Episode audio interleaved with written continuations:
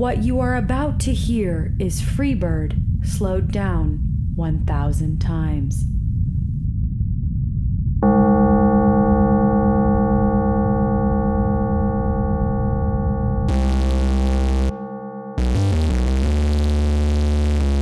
Hello and welcome to the Kakos Industries corporate shareholder announcements. Kakos Industries is the premier organization helping you and all of our clients to do evil better. My name is Corin Deeth III, and I am still CEO of Kakos Industries, though I will admit that my position has grown a bit more complicated.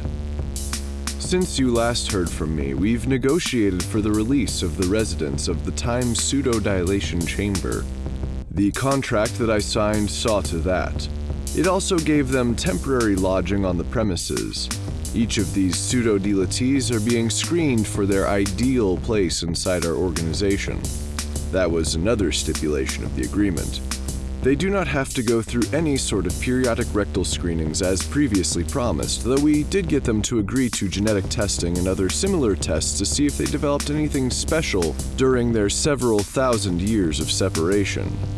Besides culture and all that nonsense. There are some promising leads on that front, but I do not have enough information to tell you any more. We're hoping to discover what makes them so tall and thin and what makes all of their features appear so sunken. Of course, some people opted to stay behind inside of the time pseudo-dilation chamber. You can't argue with the old and the crotchety. And fortunately, there is nothing left to argue because they are almost certainly dead by now. In fact, the people that were rescued aged many years during the negotiations. We are not sure as of right now if there are new generations being born there. Belladonica will be exempt from the testing, seeing as her bloodline hasn't been in the chamber all that long. That was in the contract as well.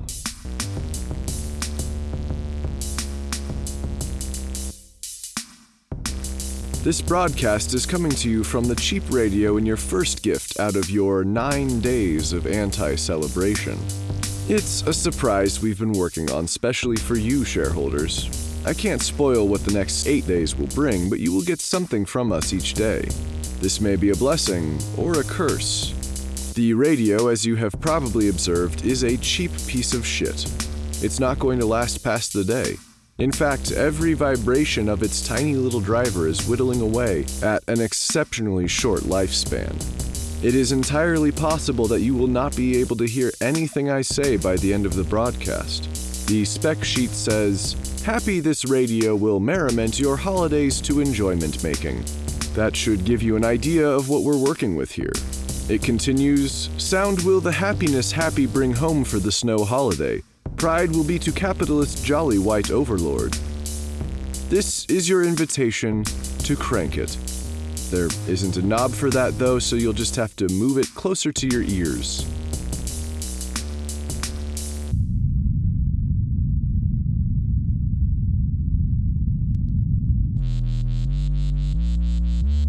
Did you enjoy the Festival of Cloud Watching, shareholders? As you are probably aware, the Calculonimbus device did not exist, but we put one together. And then we scrapped it and built an upgraded model, the Calculonimbus 2. It's not exactly what Kakos Industries Rules and Regulations Volume 11 indicated, but it's close. We were hoping to create a vast array of indecent cloud shapes, but mostly we only figured out how to do dicks. I mean, there were a lot of dicks curvy dicks, straight dicks, dicks with a job and a sense of purpose, just a whole lot of dicks. At the end, there was what I'm assuming was supposed to be a vulva, but it didn't come out quite right. If you found yourself itchy after laying on our grass lawn, it probably wasn't your allergies. It was instead our new Kakos Industries evil ants. They were tasked with a double blinded study regarding venom. If you didn't know, then I'll tell you now that ants are exceptionally rigorous when it comes to scientific endeavors. Your participation has been appreciated.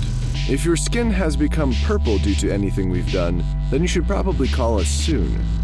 We don't know why your skin would turn purple, we just want to see it if it did happen. You know, just in case. Someday.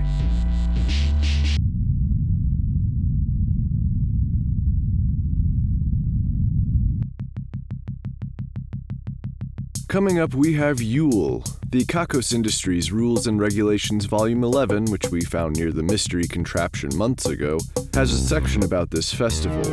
It says, Dress up like a Krampus and spank people. That's definitely how we used to do this festival before we engineered the mighty and evil Kako Krampus.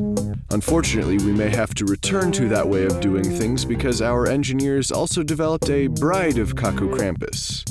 You may recall that Kako Krampus is female, so yes, they are a lesbian couple of Krampus monsters. They've gotten to be really close and they seem to like each other a lot. It's cute, if you ignore the matted fur and razor sharp teeth. We have that problem sometimes. We make hideous monsters of pure evil, and then we ruin them by making them do something cute. Like the time we put that lady ultra hyena in a dress. It tried so hard to make that dress work. The problem, more specifically, is that since the Kako Krampi shacked up, they have seemed to lose a little bit of interest in harvesting evil children. I've seen them nurturing some of the evil children they got last year. They feed them and make them clothes. It's disappointing. Determined to make lesbian monsters into lesbian aid, we're going to let them watch the children for a little while longer and see the effects. So, I may have to dress up as a Krampus monster and spank people with my bundle of sticks. Let's make it an orderly line, okay? No more than three spanks each, but you may count them out as loud as you'd like. And any sort of climax you have is up to you. It's not my responsibility to get you there, so you might want to edge yourself in advance. We have also developed drones to search out evil children. They will watch their activity closely, sniff out their evilness at an accuracy level of 90% of that of the Krampi, and bring them to us for training and or feeding to monsters. I would also like to congratulate our most recent group of graduates from this Evil Child program. It wasn't easy and some didn't survive, but the remainder are adults now and should be prepared for lucrative careers in evil.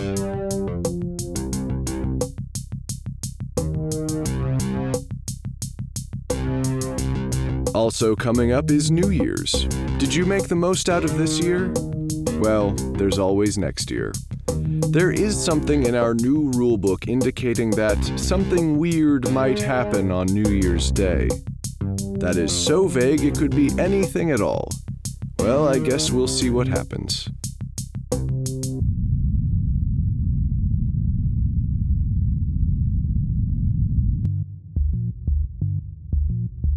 I have news from hell. You see, one of our managers there brought back some of that eaten slime. He spent a couple of days walking around the building asking people to try it. He said it was wonderful and that it had changed his life. He also said it was super cheap to produce and eco friendly. He just walked around with the stuff on a spoon, just looking for a welcoming mouth. Just one. The eaten slime looks a bit like movie snot. You know, the stuff they make to look like snot in movies. I suppose it looks like real snot too, but you just rarely see that much of it. At least, I don't. We caught this manager from hell trying to work it into the meals in the cafeteria and, on one occasion, my personal food supply. So we caved and made the director of the culinary division try it. He said, It tastes like sperm, maybe dolphin sperm, with a hint of rosemary. Overall, not bad. We were looking into taking the food into a broader production when we found that same manager from hell talking to himself and pulling his hair out.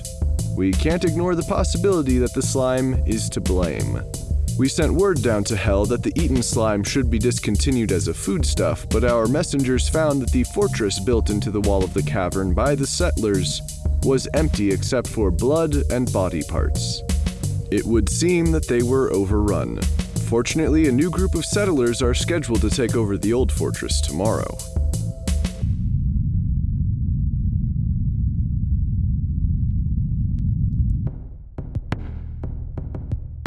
I should probably get to the part of the announcements I've been avoiding. You see, Grace Rule is 100% trustworthy, and you know that she has the best interest of evil in mind at all times, except apparently those times that have something to do with Belladonica.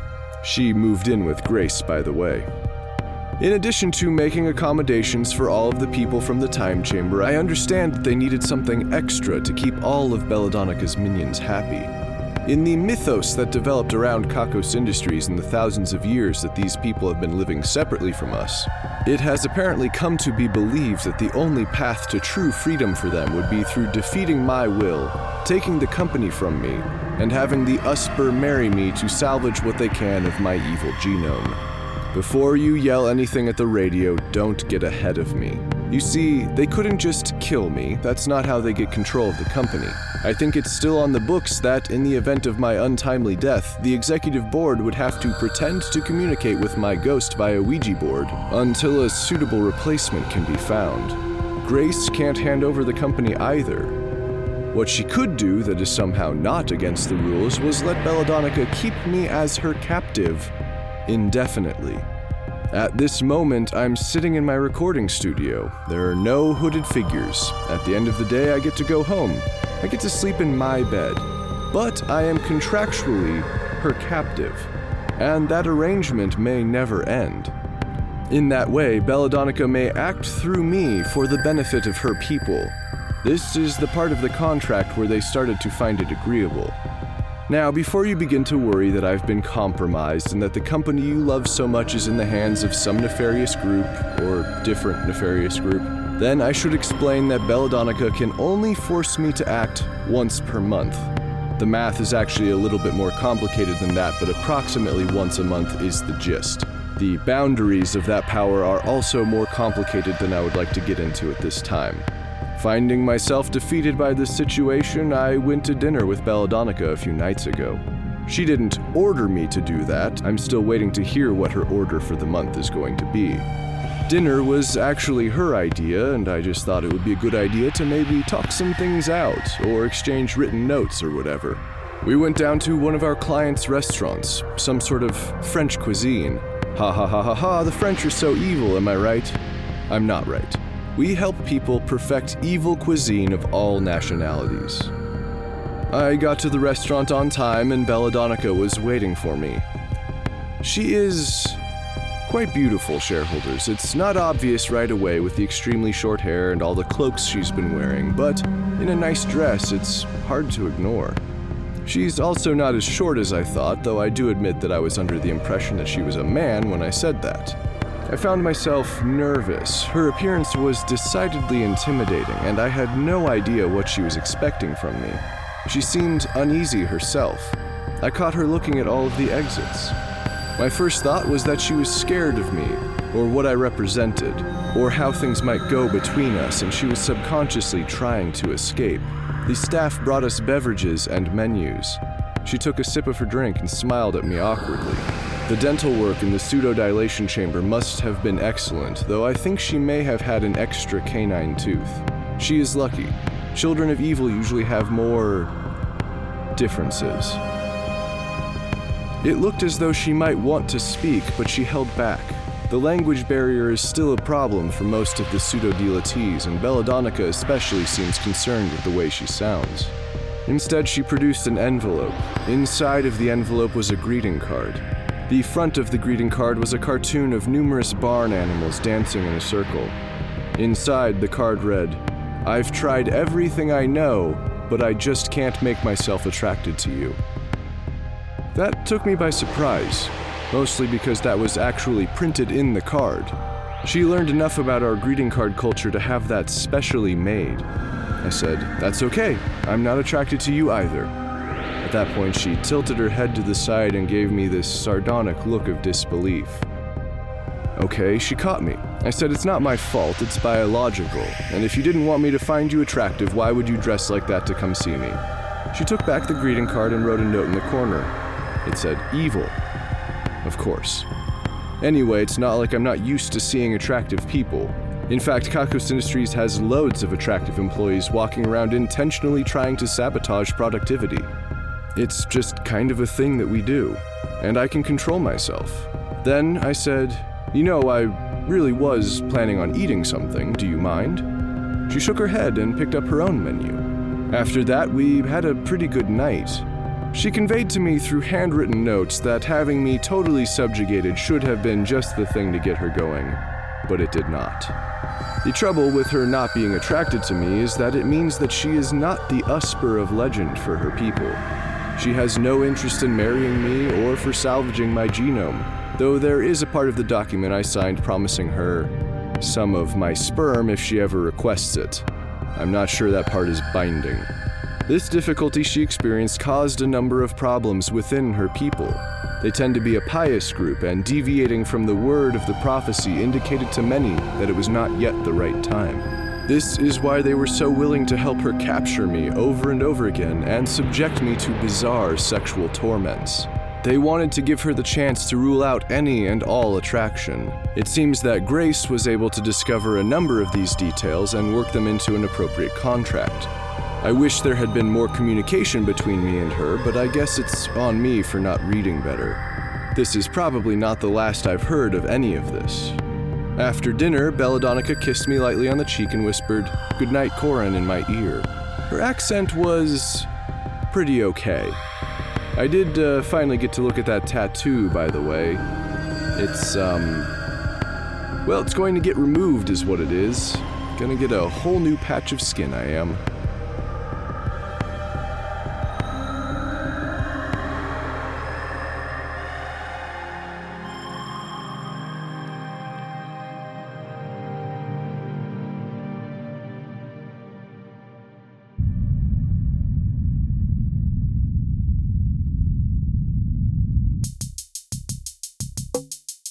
We caught Kimmy and Maggie kissing while working at Kakos Tower.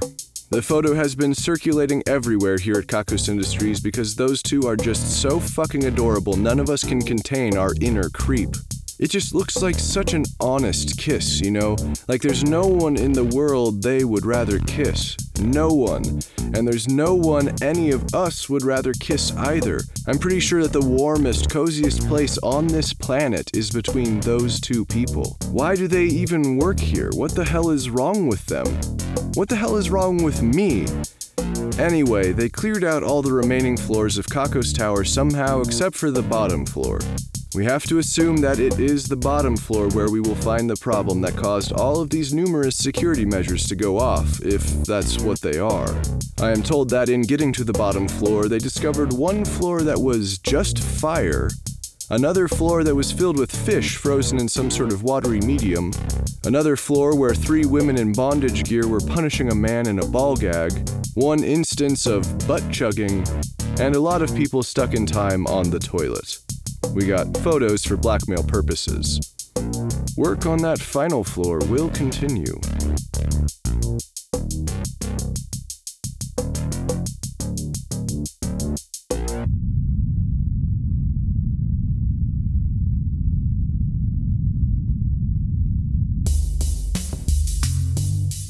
The Renegade sex toy sent us a picture of it in front of the St. Louis Gateway Arch. Its chassis was covered in stickers shaped like hearts and paintings reminiscent of the free love movement. When we got to St. Louis, the robot was long gone. There was, however, a large group of sexually satisfied people sleeping in a pile under a nearby tree. We also have reports of the robot massaging more hearts and minds on its way out of town.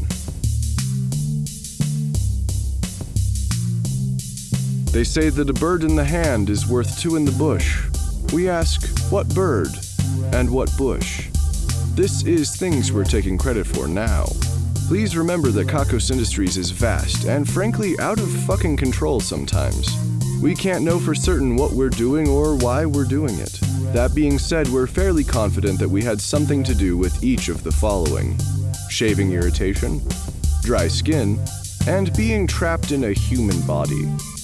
If you happen to disagree that we are in one way or another responsible for those things, then prepare yourself for no longer worrying about one of them. Our choice.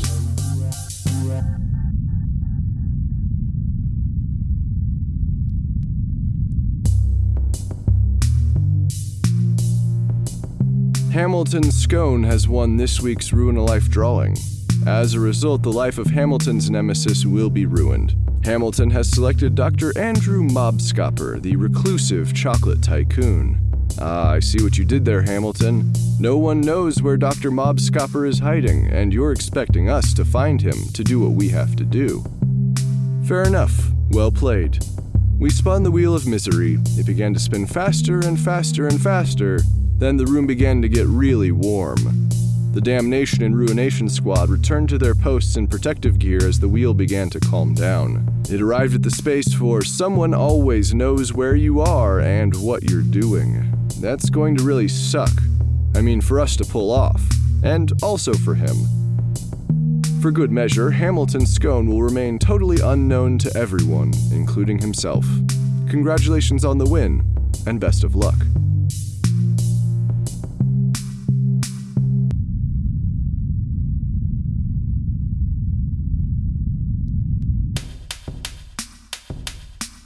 And that brings us to the end of the broadcast. And I made it through without any serious complications. It seems like you might be able to wait until the next set of announcements without worrying that anything bad will happen to me.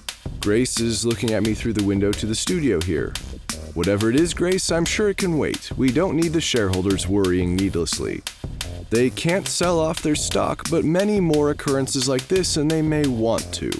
It can wait. She looks pretty determined, shareholders. Anyway, the numbers are next.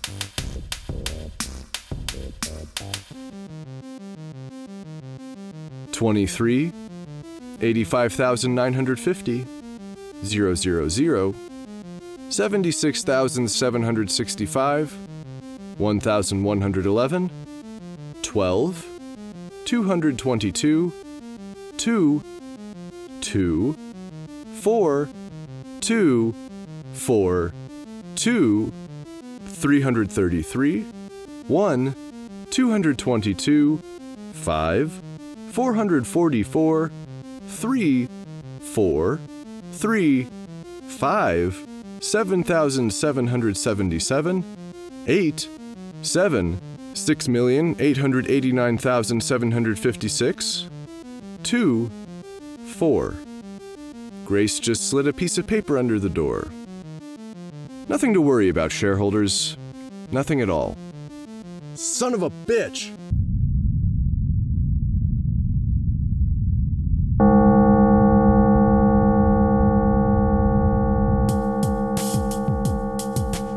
Kakos Industries is written and produced by Conrad Mishuk, who is also the voice of Corin Deeth. The music is also composed by Conrad Mishuk. The introduction is read by Kim Aiello and the credits are read by Hannah Jones. who is currently firing 45s all day into the sun. Check out kakosindustries.com for more episodes. There's also transcriptions if you'd rather read the Kakos Industries announcements. That's K A K O S I N D U S T R I E S dot com. Please check out store.kakosindustries.com for merchandise and special offers. Questions, comments, or a strong desire to collaborate? Drop us a line at inquiries at kakosindustries.com. If you like Kakos Industries, be sure to rate and review us on your favorite podcasting service and connect with us on Facebook, facebook.com slash Kakos Industries, Tumblr, kakosindustries.tumblr.com, and Twitter at Kakos Industries. If you're feeling down after this broadcast, have you considered packing all of your shit into your car and just moving the fuck away?